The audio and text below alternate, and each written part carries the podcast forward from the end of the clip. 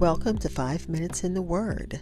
This is your daily podcast, which spends a few minutes exploring God's Word.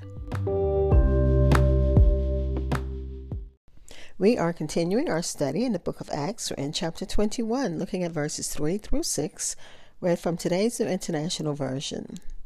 As I uh, read this section, I could not help but think about missionaries who are probably faced and who are faced with the same dangers that Paul is exposed to, except in our modern modern day, where there are so many places and peoples and countries that do not want the uh, gospel. They want to keep uh, their followers, whatever their uh, false religions are. Especially you think about India with so many different uh, things that they worship in other places too, but that's the one that comes to mind.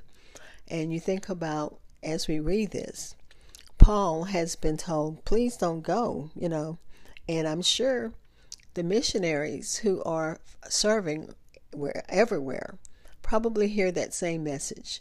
Please don't go to that place because you'll be in danger there. And they go anyway. But let's uh, go ahead and listen to Acts chapter 21 verses 3 through 6, read from today's New International Version. We sought out the disciples there and stayed with them seven days. Through the Spirit, they urged Paul not to go on to Jerusalem. When it was time to leave, we left and continued on our way.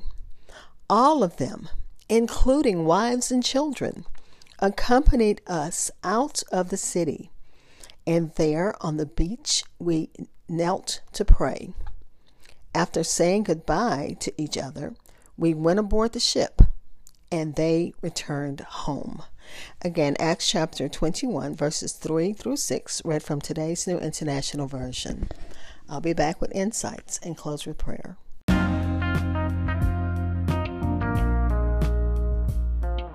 Hi, this is Hope Scott, and I pray that you are enjoying my podcast.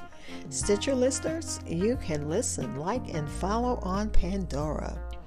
Five Minutes in the Word is available on your favorite podcast apps, including Amazon Podcast, Apple Music, Spotify, and so many others.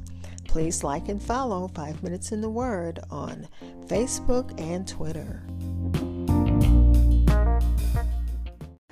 Again, that's Acts chapter 21, verses 3 through 6, read from today's New International Version. The commentaries that I loved in sharing this, mostly Ellicott's. Ellicott's commentary for English readers, which is always, you know, pretty concise and gives, you know, just a great description. And I also love using Matthew Poole's commentary. And I usually use Gill's exposition of the entire Bible. But again, all of these can be found on BibleHub.com. So let me go ahead and share what I have written down. Paul has um, made it to Tyre, and once he's there, according to Ellicott, the word finding implies a previous search. They inquired when they landed amid the crowded streets of the busy, uh, busy uh, port city whether any Christians were to be found there. It will be remembered that St. Paul had passed through that region at least once before, and that can be seen in Acts chapter 15, verse 3. The church was probably planted by the labors of Philip as the evangelist of Caesarea. It is clear that the believers there were prepared to welcome St. Paul and his companions, and they showed warm interest, and he showed warm interest in their welfare. They were welcoming of him, and he showed warm interest in their welfare, such warm interest that he stayed seven days so that he might worship and serve the Lord with them together. And through the spirit of prophecy, they foretold his suffering in Jerusalem, which afterward accordingly befell upon him. And they, being ignorant of his undertaking that journey at God's command, out of um, their pity, they tried to persuade him or, you know, change his mind, tell him, uh, Paul, you shouldn't go to such a place where uh, they foresaw that he should suffer a lot, so much. And this, it is said, they did through the Spirit because they had foreknowledge of all his sufferings from the Spirit. But remember, Paul knew this too because he was commissioned by God. But let me continue. Knowing but in part, being ignorant of that special command that God, uh, that Paul had to go to Jerusalem, they did according to what they knew and what they thought was right, which was to try to dissuade Paul from the journey to Jerusalem. But they uh, but they, knowing that their prophecy about St. Paul's suffering must be fulfilled in the spirit by which they spoke, could not err or be mistaken. They uh, understood that, you know, I'm doing my part, but how can I stop Paul from going on a, a mission that God has sent him on and has already shown him what's ahead? It may be answered that it, uh, that their prediction of his suffering to be only conditional in case he went to Jerusalem. And then it, uh, you know, when you think about it, if he hadn't gone to Jerusalem, maybe he wouldn't have suffered. But he was given the commission to go to Jerusalem. So they departed and went their way. Despite the heartfelt pleas of the Christians at Tyre, Paul and his group did not turn away from going to Jerusalem. He was persuaded it was God's will, so he continued, and they all accompanied them, accompanied them, including wives and children. And when you think about that picture of families worshiping together, oh, it's a beautiful picture. And it says, We kneeled down on the shore and prayed. The choice of the place was in itself natural enough. It was the spot where the two sets of friends were to part. It was removed from the stir and bustle of the city because remember it's a port town, so it's pretty busy. We may add that it fell in with the common Jewish practice of using the banks of rivers or seashores as a place of prayer.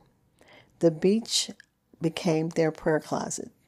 It seems to imply that um, from the use of the plural, that in this instance, Paul was not the only spokesman in prayer. Luke probably prayed, leaders of the church probably prayed. It was a reciprocal intercession. They all prayed together. And then one commentary says, kneeling on the shore together for prayer is uniquely Christian. Let's pray.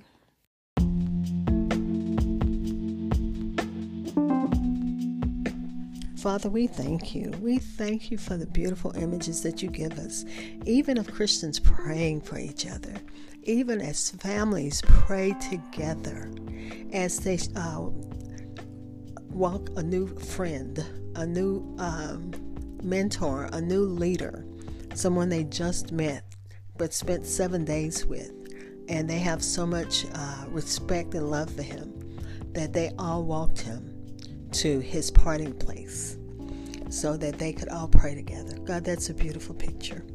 Father, we're praying for missionaries who face this every day. Keep them safe, Father, in the name of Jesus. Praying for my great niece. We don't know when they're going to tell her that her mom passed, but praying, God, that you strengthen her heart and her grandmother. Her, um, she's lost her only daughter so we're praying for that family in the name of Jesus and my family because she is my great niece. She's my brother's granddaughter. So we're praying for that family. Father, we're praying for others who need you in whatever the needs are. Praying for us. Give us traveling mercies and traveling graces um, as we travel to the fam- a family reunion. Keep um, and as we travel back home, let us find everything in place and at peace. And again, praying that for others because people are traveling now as we prepare for this last little bit of summer before everyone goes back to school. We're praying for our kids too, Father, as they prepare to go back to school. And we ask this all and um, praying for all of our, all the needs, God, all we, pay, we place at your feet in the name of Jesus. And thank you for answered prayers. Amen.